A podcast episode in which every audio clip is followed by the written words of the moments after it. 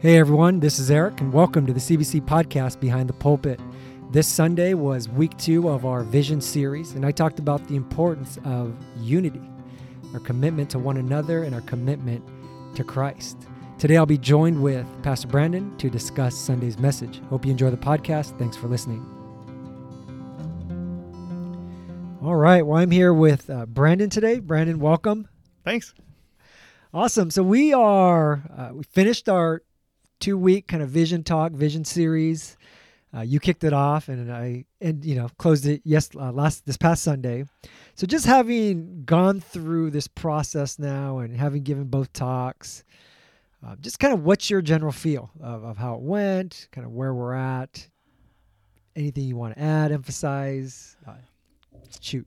Yeah, I, I I feel really good about how it went. I think like I think for it, it was just a big step for us obviously to kind of start moving in this direction. Um and and I think to own a vision in a way that's a little bit different than we have in the past. Um and so yeah, coming out of it, I mean obviously I wasn't there for um, for service on Sunday because I was in Baja. But even just listening to your message um, online, you know, I felt a real sense of, I think, just excitement. Like, oh man, we're we're committed now, you know, and like at the same time, uh, you know, a little bit of that balance of like fear, you know, like oh man, we're committed now, like, and so I think I think that's good though. I think having to wrestle now with um, the the next questions of not like okay how how are we going to say this to people, but how are we actually going to get this done? And so, you know, it's been encouraging. I think talking to people and after um, my message and a little bit after your message is just I do think there's an excitement for change uh, mm-hmm. in our church that I didn't necessarily expect. Mm. It's not like I didn't think people would be on board with the vision, but I think there's more people than I thought who are like, yeah, we're we're ready for something too, and you know, it it's just a reminder of the fact that you know, in in a lot of ways, like we're responsible for kind of the movement and the energy of the church as much as or more than you know the average person and mm-hmm. if we just sit around and wait for people to like do stuff and they're sitting around for us to do stuff then you know nothing's going to happen and so hopefully this is kind of the beginning of that process of yeah just mm-hmm. everybody moving forward together and so that's exciting um, for sure yeah yeah how about you yeah, I mean, I think I resonate with everything you're saying in terms of big picture, where we are as a church, being able to, um, yeah, have a clear picture of where we want to go, and, and, at the same time, there it's, you know, it's it's a little overwhelming. It's a bit daunting to say, okay, now we have to, you know, create that and do our best. But you know, I think that's been great being able to do it. Um, just kind of here Sundays church, but I think just the behind the scenes process yeah. uh, just our journey in that. I mean, to to go, wow, you know, your sabbatical, back for a month, casting vision, excited moving forward. Where, you know, not to, to sound cliche, but there is a sense of awe for me of just like, you know, it's obvious God is working and, mm-hmm. and being able to kind of be a part of that. Just this process that goes back, you know, uh, last year, two years, us dialoguing and stuff. So that's just been a blessing to yeah. see that and be a part of it. Yeah. So like, I think that'd be cool to talk a little bit about like w- walking us through kind of your process mm-hmm. of like mm-hmm. you've kind of hinted at it in messages and podcasts, but like obviously last podcast we talked about my journey and kind of like trying to listen and seek out you know where God was leading us. What has this whole process been like for you in you know having me, me come back and like hey man I, I think this is what, what God is putting in my heart. Um, to now kind of preaching a message on it. Maybe just kind of walk us through that a little bit. Yeah. Um, great question. And I don't want to take up too much time, so I'll give you the kind of short. No, go for it. We don't have anything else to talk about. just us two, so I'll just talk. Um, yeah, I mean, I think this whole journey, right, of stepping into the lead pastor role, um, you know, I think it's year five now, so it's oh like, geez, it's it's going by quick. Um, you know, I think in in hindsight, those first couple of years, I mean, we were all trying our best. I was I was doing my best, leading as best I could. Um, but I think there was a lot of you know we're, we were trying to maintain things right. We we didn't want to rock the boat. We just wanted to reassure our church that we're going to do anything crazy, anything rash. You know, as, as some people put it, quote unquote. You know, oh great, the kids are taking over. you know, but hey, like no, we love this church. We love the people here we have gifts to offer, but we're also inexperienced and, you know, but we're going to do our best, you know, and I think Mm. that was kind of the first couple years, I think in hindsight, I don't know if we intentionally would have said that was what it was, but Right. kind of looking back. And then, you know, you alluded in the intro of your talk, you know, I think we've had some good conversations, intense Yeah. conversations And the last couple years, the last year of kind of like, okay, now as we're kind of coming out of that initial season, what next? And and where are we headed? And you know, just clarity on my role, clarity on your role, what exactly that looks like.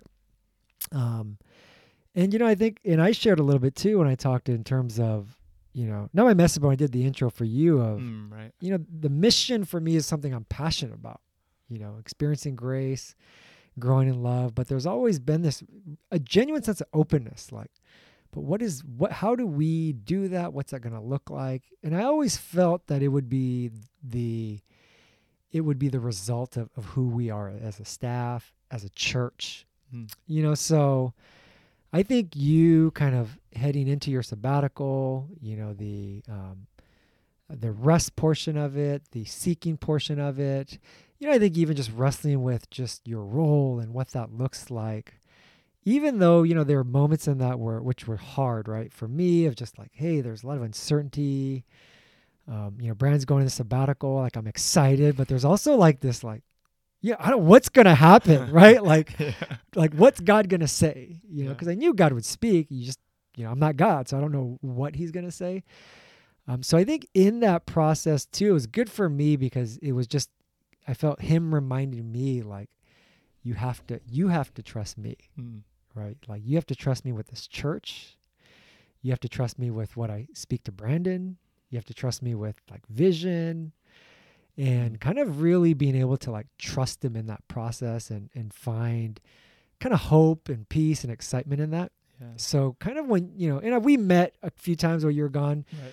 So I mean on sabbatical. So that was, you know, good to kind of be able to check in. But you know, having you come back and kind of seeing all the things that you saw and, you know, vision wise, personal stuff wise, um, yeah, I think it was just confirmation for me, just built in that if- for my individual journey, the time you were on sabbatical, the time coming back, of like, you know what, like God moved. Like I Mhm. felt he he did a lot of maturing for me, you know, maturing in me. You know, he he spoke to you. So, you know, coming back with a vision, I think we talked about last week on the podcast too, where it wasn't anything crazy. Yeah. You know, it wasn't anything. And if it, if it was crazy, it wasn't that wouldn't have been bad. but it was like, you know what? This is the core of of who we are. You know, it's in the core of like, yeah, it is important. You know, so kind of having walked through that whole process just for me was it was a powerful thing to experience. Mm. You know, I think there were God things that God had addressed to me personally to kind of bring me to the point too where I was ready for this vision, Mm. you know, and to kind of get a it's glimpse. And I say glimpse because it's been a month, Right. but I'm excited for the, the two of us and kind of how this is working out in terms of the roles and the giftedness of like, you know, you being able to get that time away, come and see it, being able to talk about it, us being able to cast it, and for God bringing my heart to like, no, like it's not just me saying things to support your vision. It's like, this is our vision. Mm. This is our church. You know, it fits on the umbrella of helping people experience grace and helping them grow in love. And for this season, this is what we're going to emphasize. This is what we're going to push. Um, yeah. So, you know, I think to get there for me has been, it's been quite a journey, but it's been, it's been challenging, but it's been fun. And I just feel, I feel excited, more excited, more confident than Mm. I've ever felt before Mm. you know so um yeah it's been it's been fun Yeah. So as we kind of went into this, and you know, we kind of had this like two part, um, like we knew we had these two weeks, right? And like Mm-hmm. you know, we knew I was kind of gonna, I was kind of gonna lay out the bones of the vision and kind of just the practical implications of that small groups, relational discipleship. And then there was a little bit of like kind of openness in, in yours to like kind of hit on the discipleship aspect a little more. Um, and, and kind of in a way that, you know, you kind of felt led to do. Mm-hmm. And so, yeah, I, I'm kind of curious, like what, what kind of led you to to focus on it in that particular way? Like, was there any like need you saw in our church or anything, just kind of specifically that made you think like, I want to say this. Mhm. Like, if this is kind of my half of the vision talk, um, what led you to kind of that topic and that- Yeah. that passage? Awesome passage, by the way. I kept thinking, oh yeah, I probably should have used this in my message. That would have made mine a lot better. but I'm glad you, you Yeah. got to use it for yours. Yeah. Um, you know, it's funny. I had this section in the message that I ended up taking out just time. I didn't feel like it fit for the Sunday, but you know, personally, kind of in light of what I just shared, um, you know, being a younger pastor, you know, so we're not, I'm not young. I just turned 40 this past week, but younger than a significant portion, you know, I think 35, 36 when we stepped in Mhm. um, you know, I think there was this obvious this insecurity, right? Like, who am I to tell people how to live their life, Yeah. right? So, and a lot of it was I didn't want to upset anybody, I didn't want to offend anybody. I wanted to do my best to, to keep the peace, to appease, to encourage, to inspire, but just kind of at that, right? And in Mhm. hindsight, a lot of it was fear, was insecurity rooted in that, right? Mhm. And I think part of this kind of this past year, this journey, and I've shared it on previous podcasts too, is just God addressing the fear aspect. You know, Mhm. like one, you you can't be afraid to to offend if you really want to to shepherd them and love them, right? Mhm. So it wasn't like don't be don't care. It's that wasn't like he was like you don't need to care about what they think. Just do whatever you want. But it's like as long as you're afraid, you you can't lead, you can't shepherd, you can't do the things that you're you're called to do, right? Mm. So I think learning about Enneagram stuff, who I am, just this whole journey this past year being stretch challenge, I feel like God's been addressing that in me. Mm. So kind of in light of that, it's began to give me this freedom, I feel, this permission to to really look at right scripture, to look at the church, to look at kind of our responsibility as, as shepherds, Mm. say, what are we called to do? You know, what what is the church supposed to look like? What is Jesus' desire for us? And you begin to start taking the fear out of that, right? For me, of like, I don't want to upset anybody. And it's it's a lot clearer. Yeah. So that was like the biggest thing of like looking at these scriptures and saying, this is what Jesus is saying, Mm. you know, and as much as we want to be welcoming to everybody and you know and i want to i want the doors to be as wide as as it can be to accept all kinds of people right jesus says like his his path right is the narrow one Mm. Right that there is a high calling there is a high expectation right? Um in that and i think that's what i've been kind of recognizing more and more is like yeah the door is open for everyone anyone but the invitation is pretty specific of what we are accepting and what we are receiving. Yeah. so that's the part for me of you know i think really being able to look at that and wanting to communicate that as clear as i can as loving as i can but to not sugarcoat it Right. because i was i'm afraid of offending someone yeah, yeah. um, so kind of in light of the vision stuff, you know, where we are and for me to kind of feel this, you know what, like this is what I'm we're called to do and this is what this is the most loving thing Mm. we can do to share it, you know. yeah. So that was like on the preaching component and then I think even for me personally, like this as I'm getting older, I, I find myself saying that a lot. As I'm getting older, as I'm getting older. well, I mean, we Yeah, are. I am. We are. um, you know, even me recognizing the need for community, you know, Mm. has just been confirmation on this whole thing where I don't think I've ever would have said I don't need it, but I think I always viewed myself as pretty self-sufficient. Mm. That I'm, I love serving other people. I love encouraging other people. I'm, I love listening to other people. But I don't know if I really need Mm. other people to listen to me, encourage to me. Like I wouldn't have never have said that though. Right. But I think if you're if I'm honest, that's what I believed. I felt like I'm okay. Like I can just be there for everybody else. And I think as know, I think as life is getting harder, as I, I'm re- recognizing just the unique call that we have, just everybody has, and how challenging it can be, I find myself craving it more, you know. And, and I Yeah. think I've shared in staff meeting, you know, I think I, I'm blessed to know a lot of people, you know, different circles. I, I'm more extroverted, so I like kind of floating around, chit chatting. Mm. But a lot of my relationships, you know, it's it's still on the surface level. You know, it's, it's a Mm. mile wide and inch deep, kind of thing, and saying, hey, you know, I need I need to go deeper too, Mm. and I need it for my well being. I need it so I can grow. I need it so all those things. So so timing wise, kind of those two things going hand in hand. You know, was just like I said, confirmation. Like, hey, this vision's from God. You know, Yeah. it's a vision He's placed for my life, obviously for you, our church. Um, and yeah, I was kind of out of those two things. I felt excited and also compelled to to give the message that I gave this past Sunday. Yeah. Okay, I'm gonna I'm gonna push into it a little further. Yeah. So maybe I'm reading into this wrong. Did you feel? I mean, in kind of a message like that, right? The the the, the call to like that commitment, Mhm. right, and that um, discipleship, and and and kind of all that that entails. Is there a part of it where that's coming from a place where you see a lack of that from our church? Is it just like a general like? Like, hey, let's go for it. This is what the scripture says. Or do you feel like, look, like there are aspects of how we do church. Again, not to name any names or not to call anybody out. This is us included, to where you feel like that's like we're struggling with that. Yeah.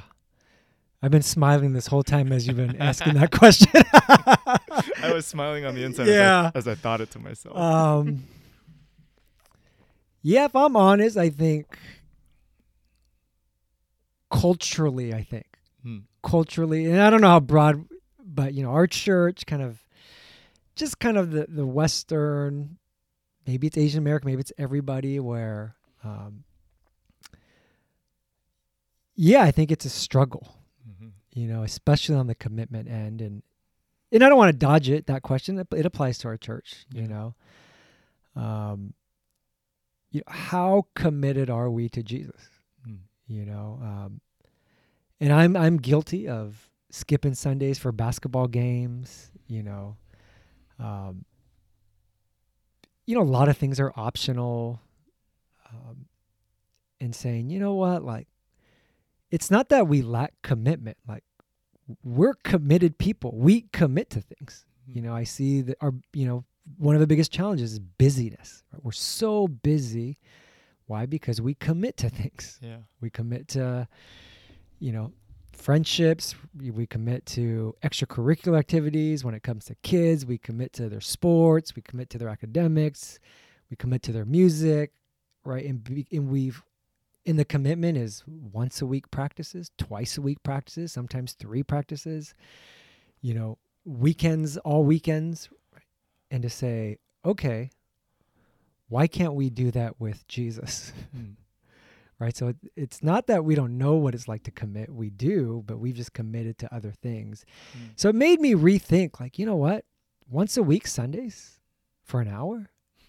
That's not asking that much, Yeah. Right? And, there, and that fear in me before was always like, hey, no worries. Yeah. It's all good. I understand, you know. And, and at the end of the day, we do love people for where they are. So I don't want to say this with a judgmental tone at all. Yeah. Like wherever they are in their spiritual journey, we love them, we accept them. But if it walks like a duck, quacks like a duck, you know, at what point do you say, hey, like yeah. it's a duck, right? Like if somebody is not committed to Jesus, it's a disservice to them if we deceive them into thinking they are committed, Mm. Mm. right? So we don't do it with any kind of pride, arrogance, judgment, condemnation, but to say, hey, this is what commitment looks like in every other aspect of our life. And this is the kind of commitment that Jesus demands Yeah. this is what it needs to look like and and to not be you know i think just not be afraid to say i think this is what it's saying you know Yeah. so if You know, I think things like miss, you know, once a week Sundays, there are always exceptions to the rule, but once Yeah. a week is not that much. Yeah. And if we were going to add the small group component of it, you know, whether that's every other week or even if that's every week at some point, twice a week is not that much, Mm. right? In Yeah. light of everything else we're committed to. Yeah. So I think that was kind of that, you know, just realization for me, conviction, because I'm guilty of, you know, just kind of underestimating the importance of thing and just and just brushing things off, but saying, you know, I mean, not to say not to become legalistic about church attendance or small groups or Bible studies, but commitment does express itself in certain behaviors Yeah. Yeah. right and we can't you know sugarcoat it and try to like say, hey it's not a big deal just no it is it is a big deal Yeah. And it's on us kind of to uniquely discover what that looks like for us but it will express itself in some behavior. Hmm so i think yeah definitely going into it seeing that in my own life you know our, our, our family's life you know what am i teaching to our kids? And then also kind of the broader you know our friends just our church and saying yeah i think it is a struggle. Uh, but i'll be the first to take that blame and said i'm at fault for helping to create that. Right. Yeah. you know so um, i think just where we're headed the timing what god's been doing in my life i just felt like this is the direction god is beginning to move you know so i think everything we've done in the past i don't look back with like regret you know there was purpose for every season but i do feel like god's moving us now like it, Mm. it's time for us to move um you know where we can mature into the church he wants us to be and it's going to be hard um but it's necessary Yeah. to do Yeah.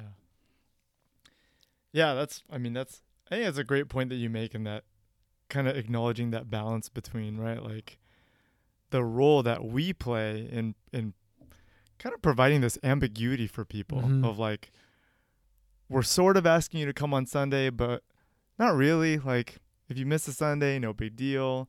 And we don't really set a very high bar. Mhm. And so, on one hand, it is kind of on us, right? Like if we don't set a high bar, we can't get mad at people for, you know, meeting it where it's at.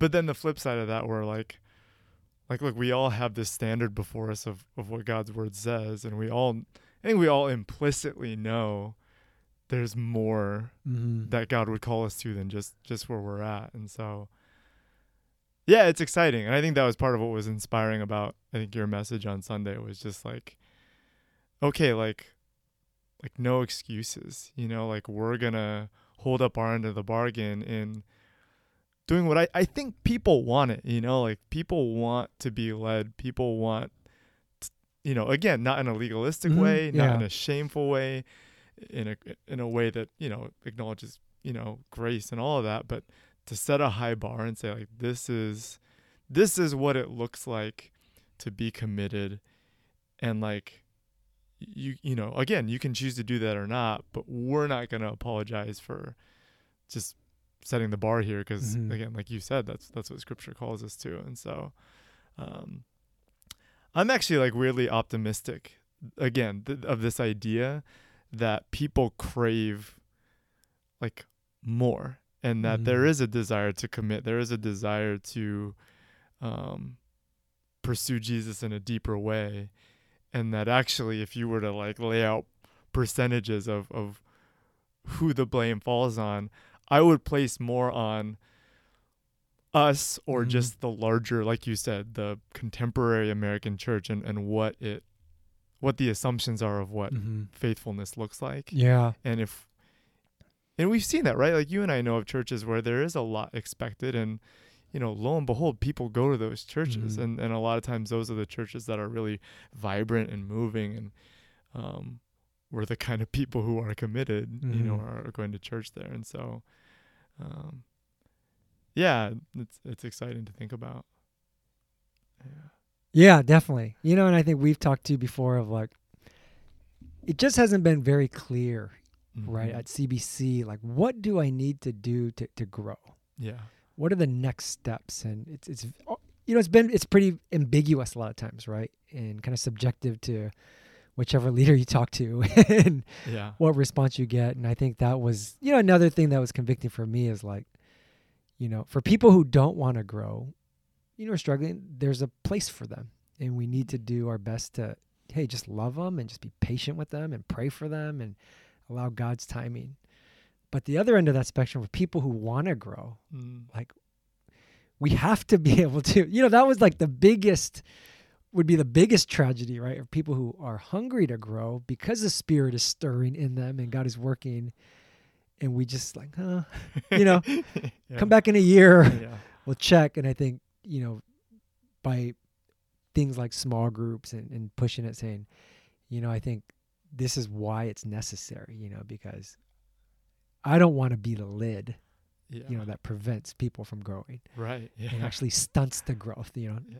yet alone help them to grow. Obviously, I'd love to help them, but oh gosh, I don't want to be the one who stunts, you know, people from growing who want Yeah. to. And that's why I think you're right. I mean, to be confident, optimistic, because right in Scripture, tell, Jesus is building this church. The Spirit is the one mm-hmm. working. Yeah. You know, so we don't have to cause the growth. God is the one that's you know causing them to grow. We just have to like do our part to Yeah. like cooperate with them, right? Yeah. Yeah. Yeah. So like uh, for you, like when you think about, I mean, you know, you're approaching kind of commitment from a, a good, good broad perspective, right? Of, of kind of discipleship generally. When you think about that in terms of like community and small groups, what what does that mean? So kind of same question as before, but in Mhm. relation to small groups. Like, do you think we have a problem in terms of of how in the existing small groups we we already have like Mhm. do we just need more people doing that or do we need those small groups to be more committed to each other hmm and if so like how just kind of based on your experience and what you've seen Yeah. Um, yeah. I mean, I, I haven't seen much because I don't know all the different groups, right? yeah Um, you know, I have experience with my group. Even for me, and you, I'm currently in the process of being convicted a lot. You know, in terms of like my commitment to people. Mm, You know, so like everything I'm about to say now is not because I do this right you know but i think yeah i think if in line of the same idea of like what does commitment to jesus look like and how it's been very ambiguous in our culture? You know at the end of the day it doesn't look very committed. Yeah. Right? And there's a disconnect between i think people believing they're committed but their life not really demonstrating commitment and yet Yeah. somehow they believe that they're committed. And i think if that's true with jesus that's true with god how much more true is that with people? Yeah. Right? And then saying, okay, you know, it's one thing for me to say I'm committed, like, hey, we're my small group, I love you, I'm here for you. And then two weeks go by and go, is that what commitment looks like? Mm, Because a lot of times I'm, there's nothing, right you know, maybe a text if something bad happens.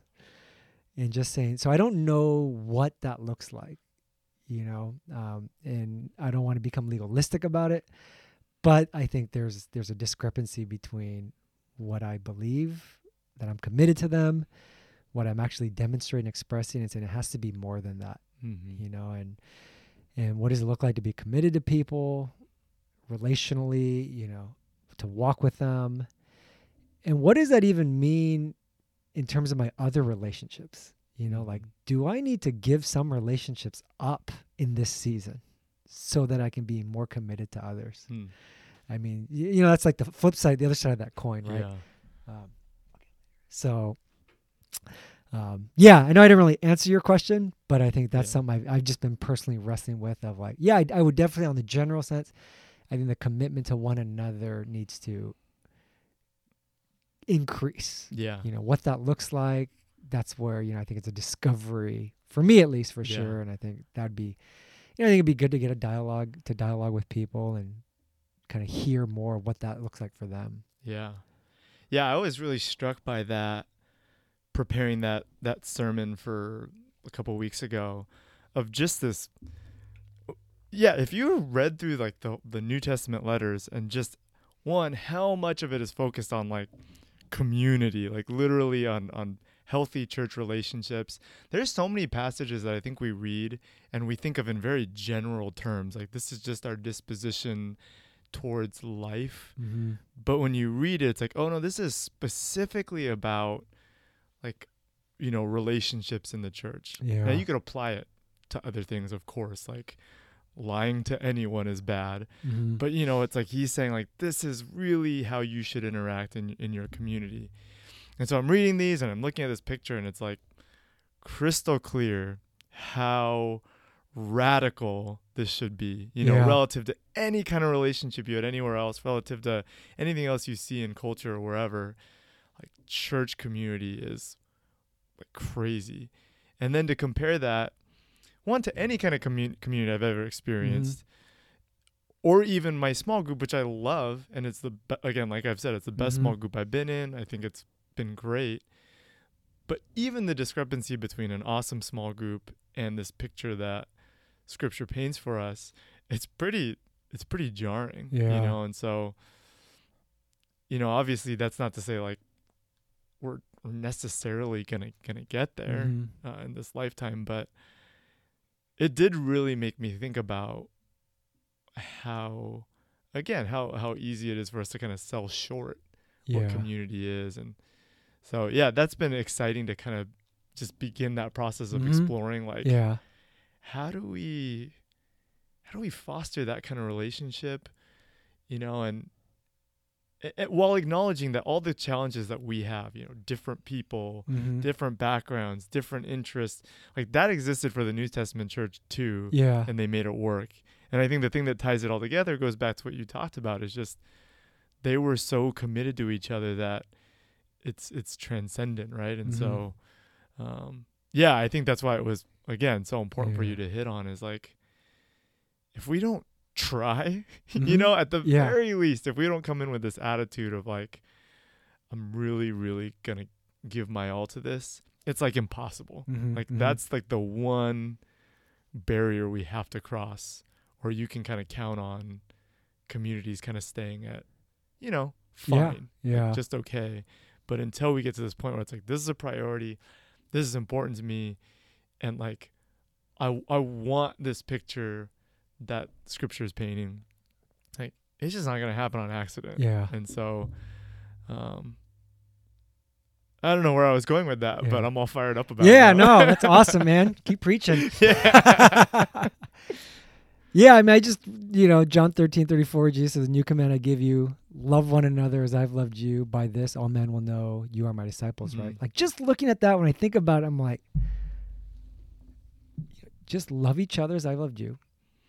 And this way, the whole world will know Mm, that you're my disciples, you know? That's how people are going to look at you and say, oh, there, there is a God who exists, and these people belong to him mm, right? To me, that's so profound. Like, whether they believe or not is a different thing. Like it's their Right. choice. But Jesus makes it sound so simple, right? Like mission, evangelism, outreach, and how important it is our relationships with each other, right? Yeah. And you know, it's like, yeah, I mean, what that looks like today in this day and age, like that's a you know discovery process that we get to do together.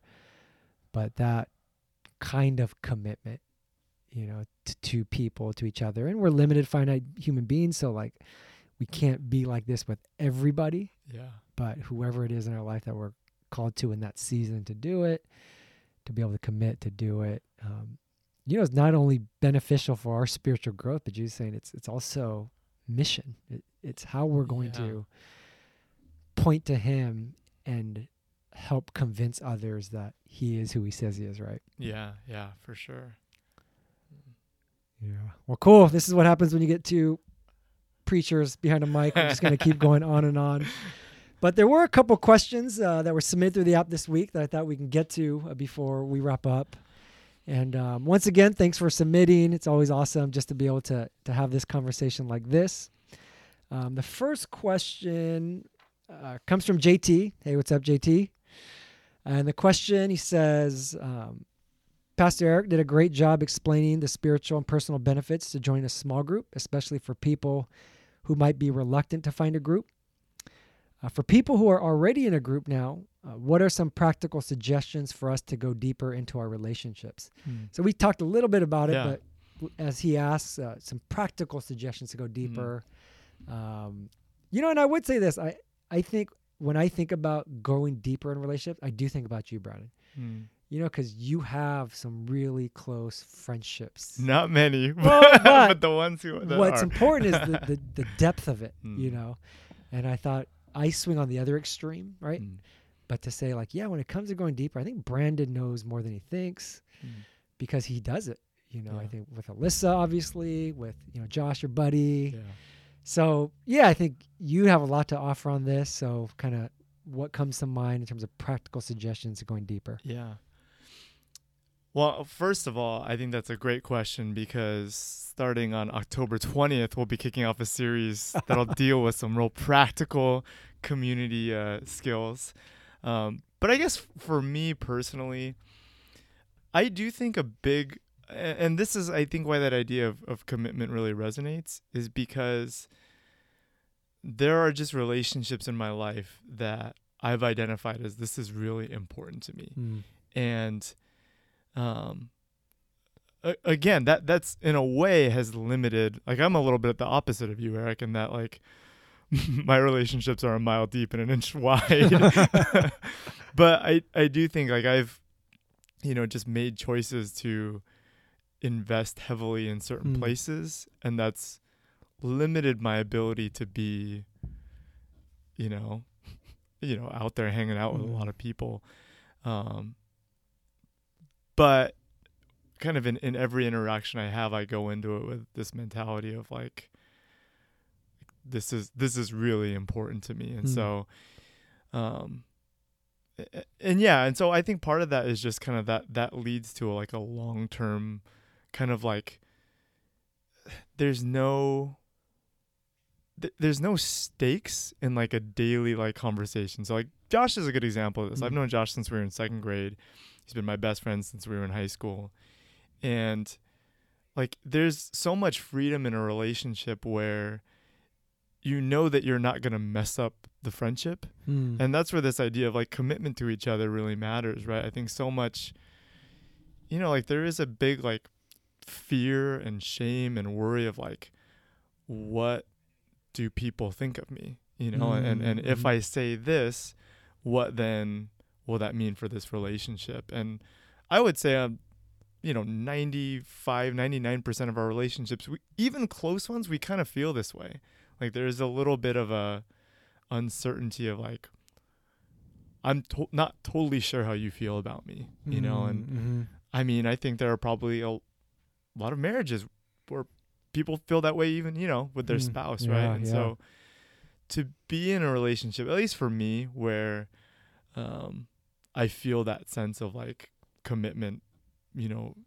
on, on both sides is very freeing in that like i'm able, able to let my guard Mm, down Yeah. now like practically outside of a relationship that's you know 30 years old you know that's that's hard to develop but i do think and we're going to talk about this in the series like just the importance of being like authentic with people is pretty important because until you like reveal who you are to people you're always going to be kind of worried well if i'm if i'm real if i'm honest or if they see the real me then what Mm-hmm. but if you're authentic with people and you just kind of lay yourself out there um it's kind of like well th- you know there's there's no uncertainty left or Mhm. there's there's less uncertainty and so i do try as best as i can to do that it's it's pretty hard for me early on in relationships Mm. not because i'm not trying to be authentic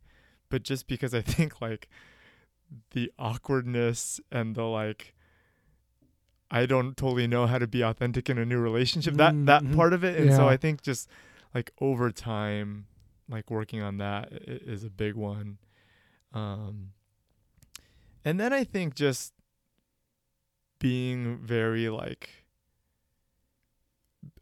I, I think being very explicit in kind of our being for people, our being Mm. committed to people. Yeah. It's like sometimes for a relationship to go deeper, uh, no, every time, and for a relationship to go deeper, someone has to say, "You're important to me," and be Mm. vulnerable, and and kind of take that risk of being rejected Yeah. and actually if i'm honest like i've had a handful of, of several instances of my life where like i've kind of put that out there Hmm. and didn't necessarily feel like it was reciprocated Wow. but the risk is kind of worth it because Mhm. I've also put it out there and felt like it was reciprocated. And now now I know, you know, those are those are meaningful relationships to me. Yeah. And so it does take a little bit of courage and you have to acknowledge like it's possible that's not going to be the case every time. You know, Mhm. and there are going to be people who are not ready for that and there's wisdom in, you know, you don't just meet somebody and say like, "Hey, I want to be your best friend now." But you know and you know and, and a small group is a great example of that Mhm. and just kind of whether it's in word or deed or, or or whatever is just kind of be like hey you're you're important to me you know Mhm. and this means a lot to me and that's something that i've tried to do in our small group is you know i think everyone in my small group and everyone in church now knows like hey i really really love these people Mhm. they're really Yeah. important to me. Um, friendship is something that's hard for me, but you guys are my friends, and that's Mhm. not something I take lightly.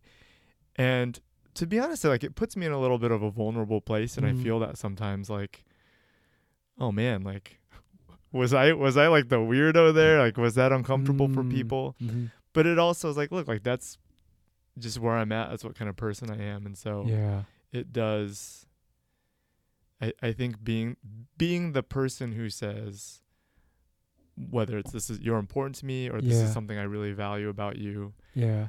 th- those are relationship deepening hmm conversations Yeah. and not everyone's good at those but I think everyone can do it in their own way. Yeah. Yeah. Yeah. What? What? What do you say?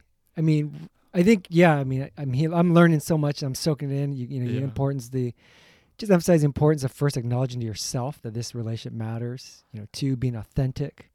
Three expressing that. yeah You know, that desire to go deeper. This, hey, you matter. yeah Um, for someone who's never done that before, you know, and Yeah. scared because there is risk. yeah Like, how do you say that? Like, what are some ways to say it in a way, like you said, that isn't weird? isn't, you know, like, well I can't answer that Yeah, because it's no, always no. weird I mean, I think, you know, I just, I can, for myself, for those listening might think, I, I want to do that. yeah Like, what are some ways to say that? Yeah. Have you said it before?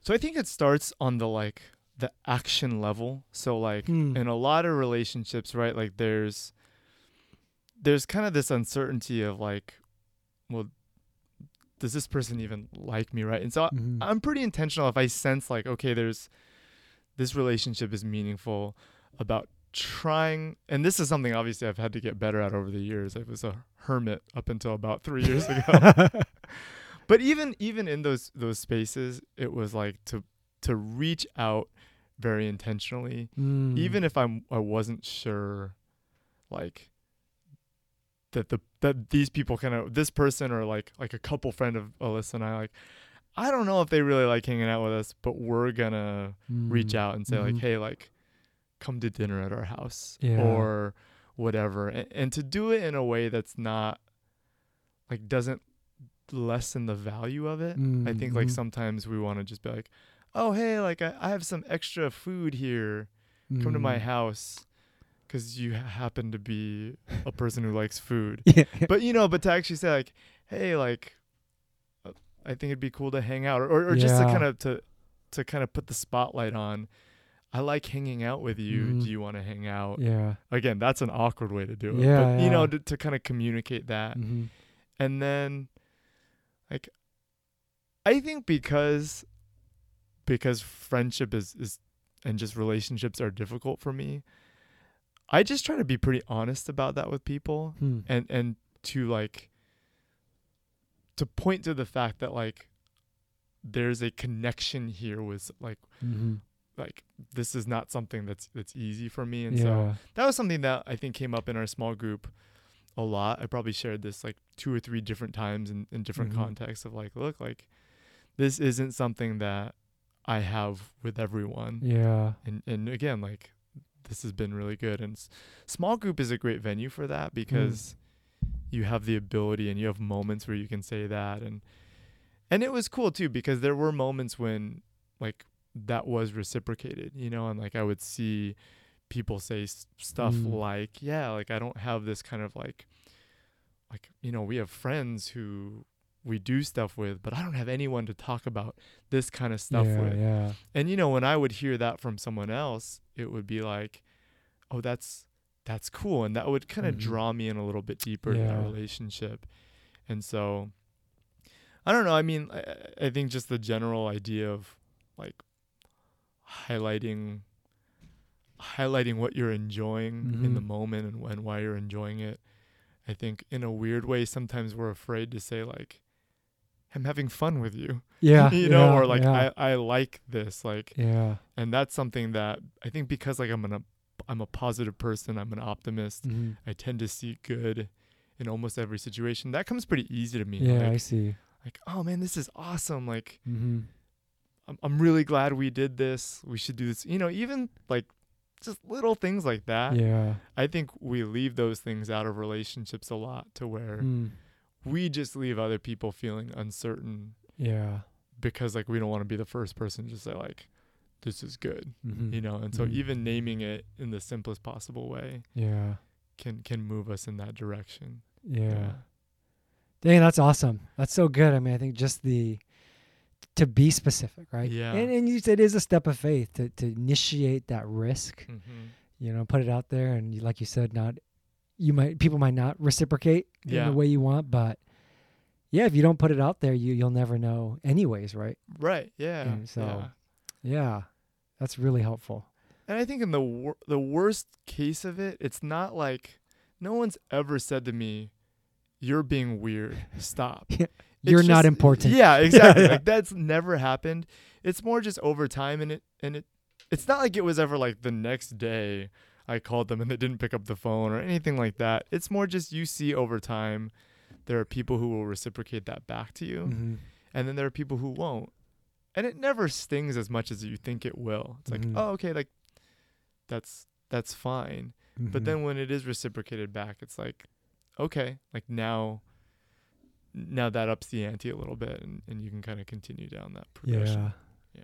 Yeah, it's you know I think everything you're saying in terms of the intentionality. I mean, I got yeah, I'm just soaking that all in, you know, and Mm. and um, you know I think for me too, I, on the kind of the other the flip side of that coin, as I mentioned, the you know I'm starting to see too, right? Like it's so easy to go through life and be reactive when it comes Mm. to relationships, right? Like yeah. Amber and I talk about all the time. Like sometimes we're so busy and we love the people we get to hang out with, you know, but it's more reactionary. Like they Mhm. initiate, hey, you want to hang out?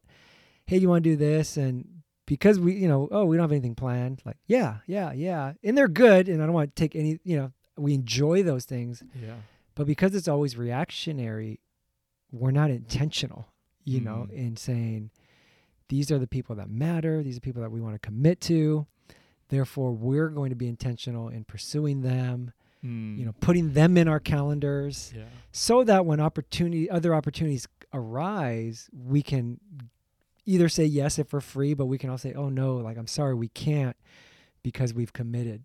to Yeah. me, you know so th- you know on the other end for us i mean that's kind of our challenge is a lot of times you know we're not intentional in just initiating the an event you know Yeah. a gathering a hangout we ha- we want to we have the best of intentions to but we never get there because we're kind of just going through life just so busy that we're just kind of reacting to to life so Yeah. I like that idea. Just the importance of, hey, being intentional, pursuing, initiating, and then while you're there, doing all those things that Yeah. you mentioned. Yeah.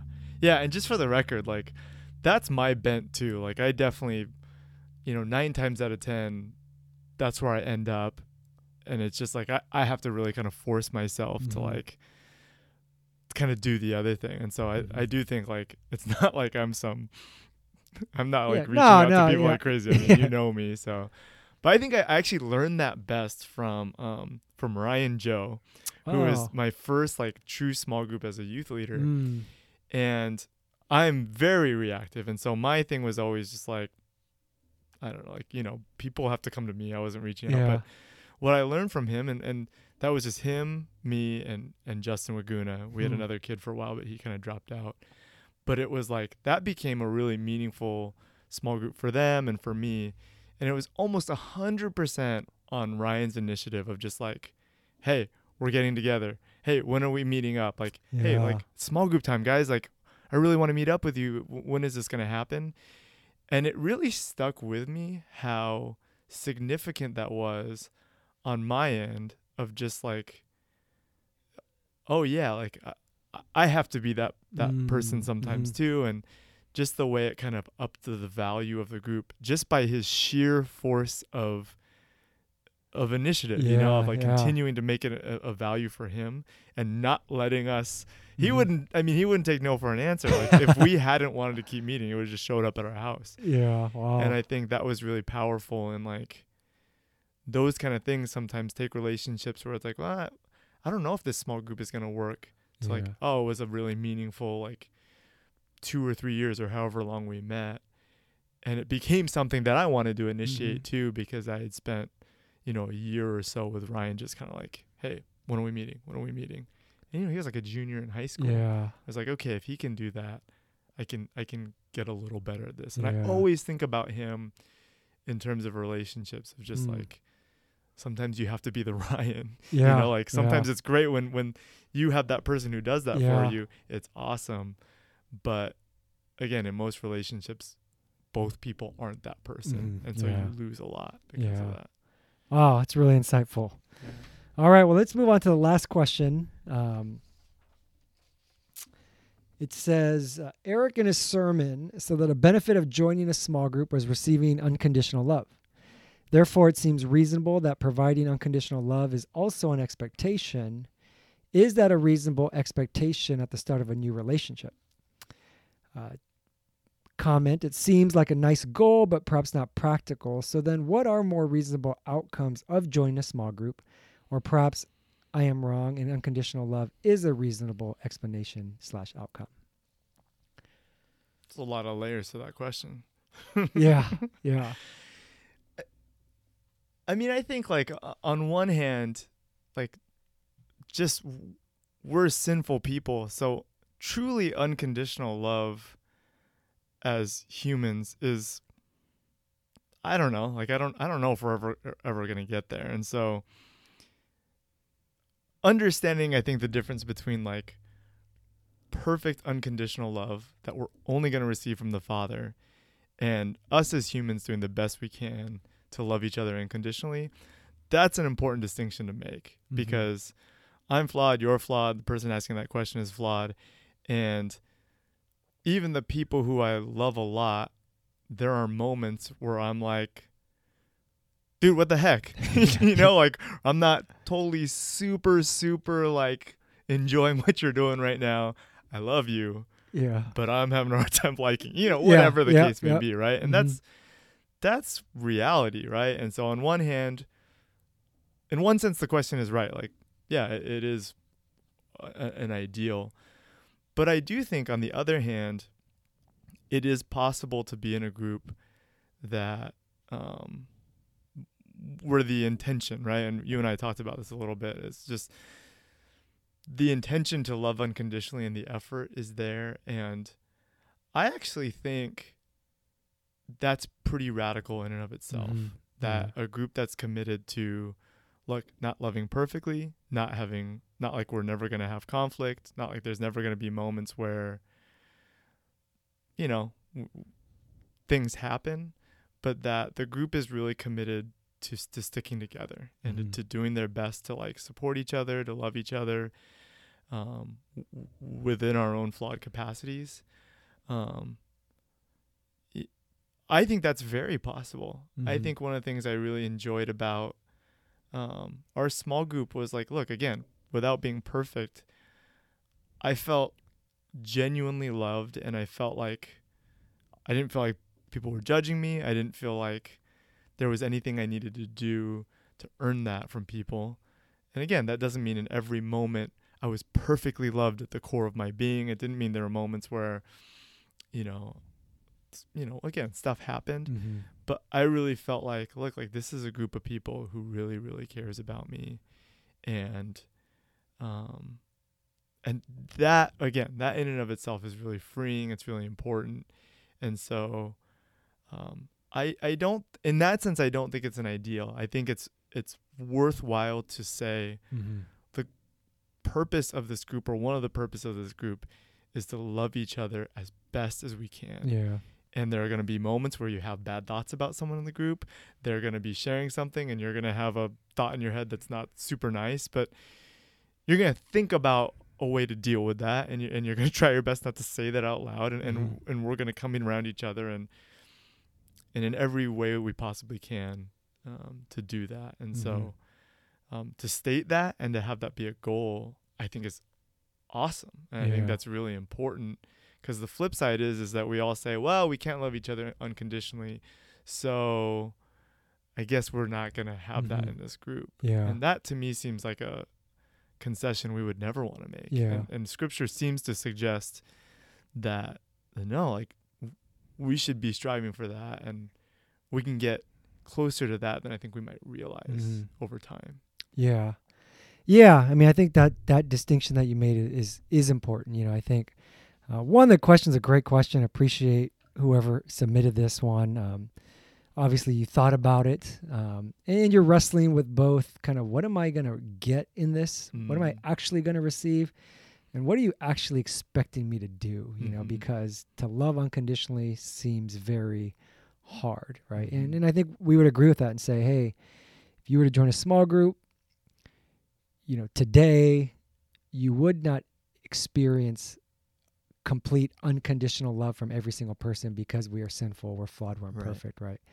And thus the the expectation is not that you love unconditionally, right? The expectation is that you commit to loving unconditionally, Mhm. right? And I think that that one it, it does raise the bar.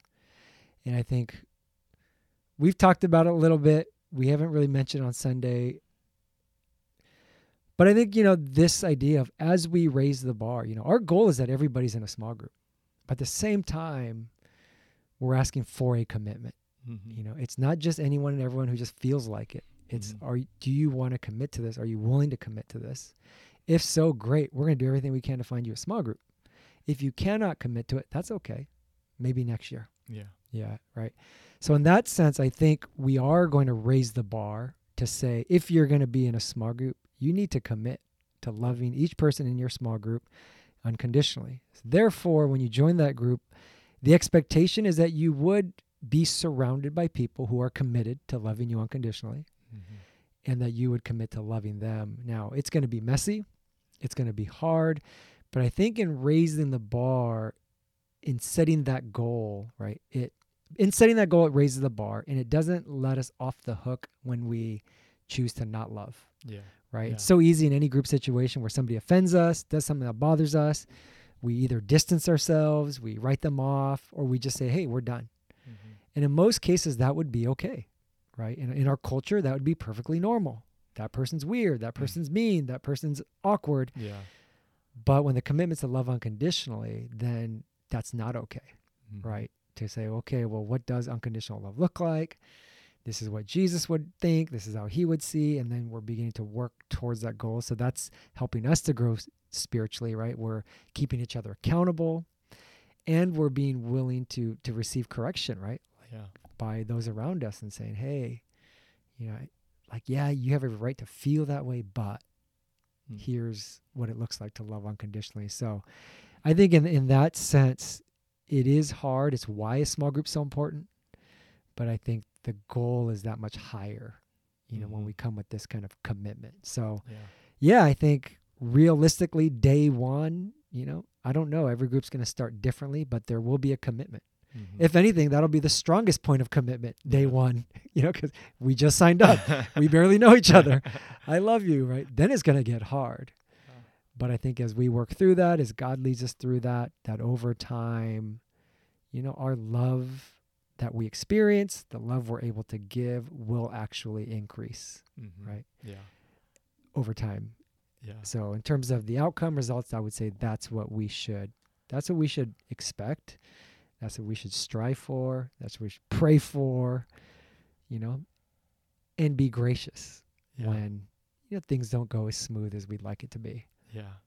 Yeah, totally. I think I think too one thing that came to mind is, you know, just expanding our picture of what what love is in a relational context, you know, like it's not just like an emotion that we have towards someone. It's not like we're going to feel towards everyone in our small group the way we do to our spouses or our Mhm. kids. Yeah. It's not like a moment to moment always feeling 100% positive towards a person at its root right like it's it's a com- it's a commitment to each Mhm. other it's Yeah. a commitment to like i am for you i'm with you and again there's messiness there's ups Mhm. and downs in that but to commit to unconditionally loving someone is to, to stand with you regardless Mhm. and and there's going to be little blips and, and ups and downs in that but i think that's that's totally possible Yeah, you know? and, yeah. and in a lot of ways that's the foundational core of what the church is whether you're in a small group or not it's Mhm. like we're together we have each other's backs and so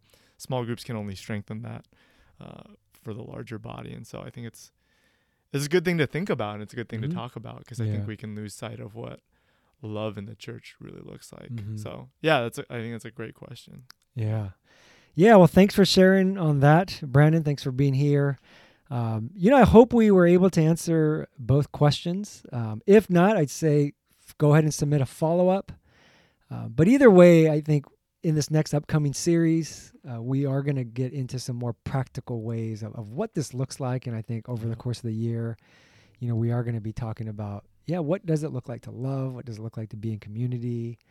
Um, so, yeah, keep the questions coming. It helps us, you know, to, Mhm. to think about um, things that need to get addressed and how we can articulate even more clear what we're hoping for, what we're shooting for. So, yeah, thank you for thank you JT and thank you for whoever submitted uh, the second question. But yeah, that's time's up for today. Thanks Brandon for being here. yeah that was fun All right, well, thanks everyone for listening. Hope you enjoyed the podcast. Have a great rest of the week.